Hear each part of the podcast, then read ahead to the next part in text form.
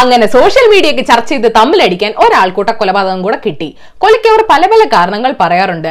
അന്യജാതിയാണ് മുസ്ലിമാണ് ദളിതനാണ് അന്യ നാട്ടുകാരനാണ് കള്ളനാണ് കള്ളനാണെന്ന് സംശയിച്ചവനാണ്.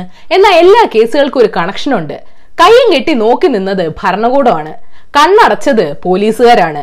ഇതെല്ലാം രാഷ്ട്രീയ ആയുധങ്ങളാക്കിയത് നമ്മൾ ആരാധിക്കുന്ന നേതാക്കന്മാരാണ്. എന്താണ് പാൽഘർ സംഭവം? മഹാരാഷ്ട്രയിലെ പാൽഘർ പ്രദേശത്ത് കള്ളന്മാരും പിള്ളേര് പിടുത്തക്കാരും അവയവ മോഷ്ടാക്കളും ഉണ്ടെന്നുള്ള വാർത്ത പരക്കുന്നു.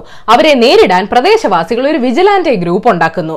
ഏപ്രിൽ പതിനാറാം തീയതി ഒരു ശവസംസ്കാര ചടങ്ങിൽ പങ്കെടുക്കാൻ എഴുപത് വയസ്സുള്ള കൽപ്പവൃക്ഷഗിരി മുപ്പത്തഞ്ച് വയസ്സുള്ള സുശീൽ ഗിരി എന്നീ സന്യാസിമാർ മുപ്പത് വയസ്സുള്ള ഡ്രൈവർ നീലേഷിനോടൊപ്പം ഖണ്ഡിവാലയിലെ ആശ്രമത്തിൽ നിന്ന് ഗുജറാത്തിലെ സൂറത്തിലേക്ക് യാത്ര ചെയ്യാൻ തീരുമാനിക്കുന്നു.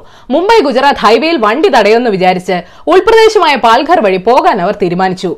പാൽഘറിലെ ഗോത്ര ഗ്രാമമായ ഗഡ്ചിഞ്ചലയിൽ എത്തിയപ്പോ വനംവകുപ്പിന്റെ കാവൽ സംഘം അവരെ തടഞ്ഞു. അവരുമായിട്ട് സംസാരിക്കുന്നതിനിടയിൽ ഗ്രാമീണർ ഇവരെ ആക്രമിച്ചു. ഇതൊരു ഒറ്റപ്പെട്ട സംഭവമാണോ? അല്ല. ലോക്ഡൌണിൽ വഴിമുട്ടിയ ആദിവാസികൾക്ക് അവശ്യ സാധനങ്ങൾ എത്തിച്ച വിശ്വാസ് വാൽവിക്കുന്ന ഡോക്ടർക്കും സംഘത്തിനുമെതിരെ ഏപ്രിൽ പതിനാലിന് ഇവിടെ വെച്ച് ആക്രമണം ഉണ്ടായി.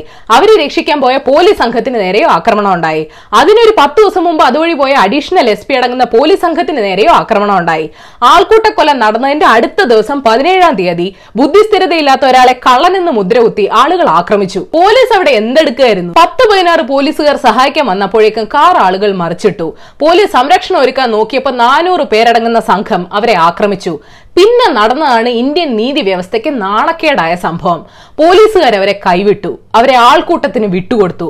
ആളുകൾ മൂന്ന് പേരെയും അടിച്ചു കൊന്നു. പാൽഘർ കൊലപാതകത്തിൽ എങ്ങനെ വർഗീയത കടന്നുകൂടി? പട്ടികവർഗ വിഭാഗത്തിലെ ആളുകൾ ജീവിക്കുന്ന ഗ്രാമത്തിൽ നടന്ന സന്യാസിമാരുടെ കൊലപാതകം മുസ്ലിങ്ങളാണ് ചെയ്തതെന്ന് ആദ്യം സോഷ്യൽ മീഡിയയിൽ ചിലർ പറഞ്ഞു വരുത്തി.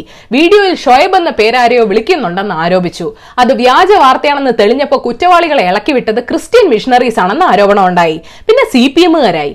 ഒത്താശ ചെയ്തു കൊടുത്ത് എൻ സി പി ആയി പാൽഘർ പിന്നെ ബി ജെ പിയുടെ ശക്തി പ്രദേശമായി ലിബറൽസ് സന്യാസിമാരെ കൊല്ലപ്പെട്ടാൽ മിണ്ടുന്നില്ലെന്ന് അർണബ് ഗോസ്വാമിയുടെ ആക്രോശമായി.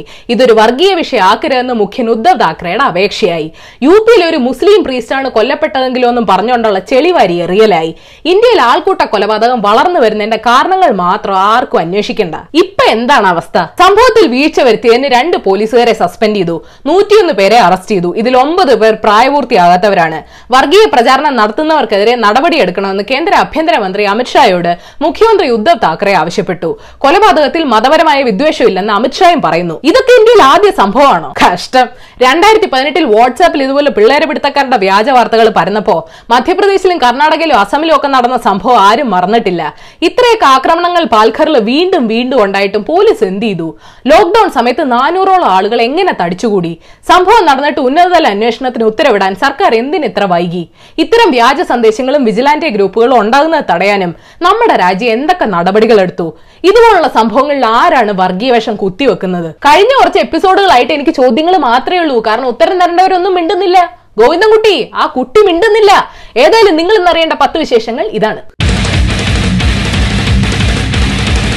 നമ്പർ വൺ സ്വകാര്യത ലംഘിക്കുന്ന രോഗവ്യാപനം തടയാനാണെന്ന് സി പി എം പ്രസ്താവനയിൽ പറഞ്ഞു. രാജ്യത്തിന് കേരളം വഴികാട്ടിയെന്നും രോഗപ്രതിരോധ നടപടികളിൽ രാഷ്ട്രീയമില്ലെന്നും നീതി ആയോഗ് സിഇഒ അമിതാഭ് കാന്ത് പറഞ്ഞു. ലോക്ഡൌണിന് ശേഷം എല്ലാ സ്ഥാപനങ്ങളും ജീവനക്കാർക്ക് ആരോഗ്യ ഇൻഷുറൻസ് കൊടുക്കണമെന്ന് കേന്ദ്ര ആഭ്യന്തര മന്ത്രാലയത്തിന് വേണ്ടി I R D A circular ഇറക്കി. പാവങ്ങൾക്കുള്ള അരിയെടുത്ത് സർക്കാർ ധനികർക്ക് വേണ്ടി ഹാൻഡ് സാനിറ്റൈസർ ഉണ്ടാക്കുകയാണെന്ന് രാഹുൽജി ആരോപിച്ചു. ഉണ്ട ചോറിന് നന്ദിയും ഉണ്ണാത്ത ചോറിന് സാനിറ്റൈസറും എന്നാണ് ഈ സർക്കാരിന്റെ ഒരു പോളിസി നമ്പർ ടു യു എയിൽ രോഗം ബാധിച്ചവരുടെ എണ്ണം എണ്ണായിരത്തോട് അടുക്കുന്നു. സ്പെയിനിലെ പ്രശസ്ത കാളയോട്ട മത്സരം ഉപേക്ഷിച്ചു. സിംഗപ്പൂരിൽ ജൂൺ ഒന്ന് വരെ ലോക്ഡൌൺ നീട്ടി. കൊറോണ വൈറസ് ലാബിലാണ് ഉണ്ടാക്കിയതിന് ഒരു തെളിവില്ലെന്ന് ഡബ്ല്യു എച്ച്ഒ പറഞ്ഞു. ലോക്ഡൌൺ നിലനിൽക്കുമ്പോഴും ശരിയാലോ തെറ്റിച്ചതിന് ഇന്തോനേഷ്യയിൽ ആറ് പേരെ ചാട്ടവാറ് കൊണ്ട് അടിച്ച് ശിക്ഷ നടപ്പിലാക്കിയത് വിവാദമായി. ലെബനൻ പാർലമെന്റിൽ കയറുന്നതിന് മുമ്പ് എം പിമാരുടെ മുകളിൽ സാനിറ്റൈസർ സ്പ്രേ ചെയ്യുന്ന സംഭവം ഉണ്ടായി. Number three. കോവിഡ് രോഗങ്ങളുടെ വിവരം ചോരില്ലെന്ന് സർക്കാർ ഉറപ്പുവരുത്തണമെന്ന് ഹൈക്കോടതി ആവശ്യപ്പെട്ടു. തേർഡ് പാർട്ടി സർവീസ് കൊണ്ടാണ് രോഗവ്യാപനം കുറഞ്ഞതെന്ന് കരുതാൻ പറ്റില്ല. ഇതൊക്കെ നോക്കാൻ സംസ്ഥാനത്തിന് സ്വന്തമായ ഐ ടി വിഭാഗം ഇല്ലേ എന്നും കോടതി ചോദിച്ചു. സംസ്ഥാന സർക്കാർ വ്യക്തമായ സത്യവാങ്മൂലം ഉടനെ നൽകണമെന്നും ആവശ്യപ്പെട്ടു. കോടതിക്ക് ഇനി എന്താ അറിയണ്ടേ? എല്ലാ ഐ ടി സെക്രട്ടറിയോട് ചോദിക്കൂ. നമ്പർ ഫോർ ദേശവിരുദ്ധ ചിത്രങ്ങൾ പോസ്റ്റ് ചെയ്യുന്ന ആരോപിച്ച് കശ്മീരിൽ വനിതാ ഫോട്ടോ ജേർണലിസ്റ്റ് മസ്രത് സഹറയ്ക്കെതിരെ യു എ പി എ കുറ്റം ചുമത്തി. ജനങ്ങളെ പ്രകോപിപ്പിക്കുന്ന ഫോട്ടോസ് അപ്ലോഡ് ചെയ്തതിനാണ് കേസ്.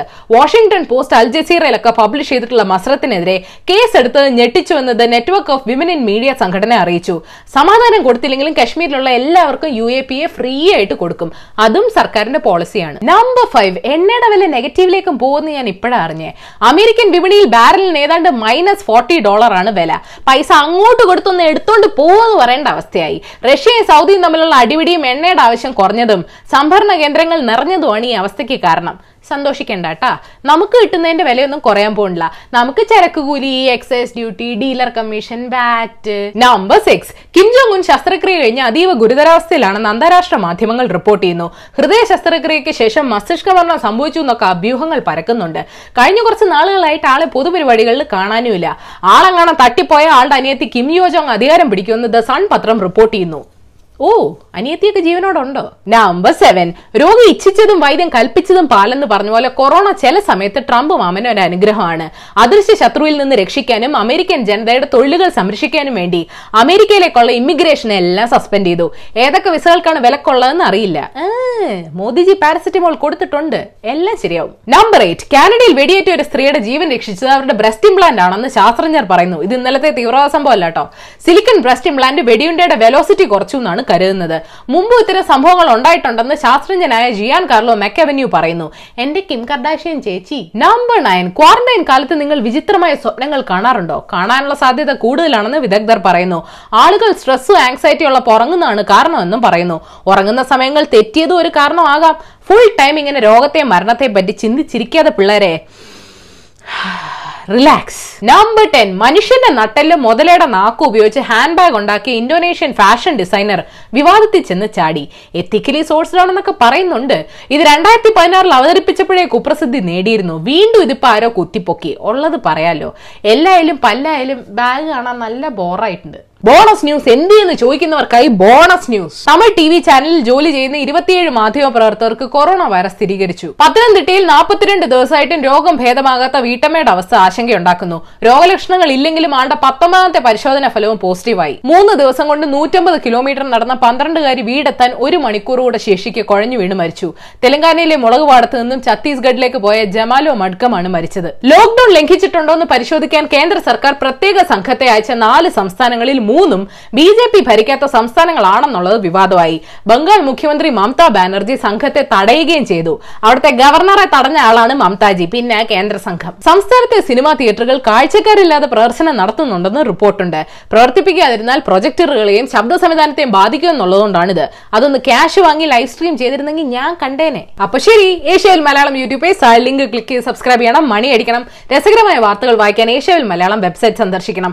ഈ വീഡിയോ ഇഷ്ടപ്പെട്ടെങ്കിൽ ലൈക്ക് ചെയ്യണം ഷെയർ ചെയ്യണം. കോമൺ സെൻസിന് നിരക്കുന്ന അഭിപ്രായങ്ങൾ താഴെ അറിയിക്കാം. പാർട്ടികൾക്ക് ഇനി വോട്ട് കിട്ടാൻ അവിടെ മൾട്ടി സ്പെഷ്യാലിറ്റി ഹോസ്പിറ്റൽ കൊണ്ടുവരാം ഹൈവേ കൊണ്ടുവരാന്നൊന്നും പറയണ്ടല്ലോ. അവിടെ പിള്ളേർ പിടുത്തക്കാരും അവയോ മാഫിയും കള്ളന്മാരും വരാതെ നോക്കിക്കോളാന്ന് പറഞ്ഞാൽ മതി അവർ വിശ്വസിച്ചോളൂ.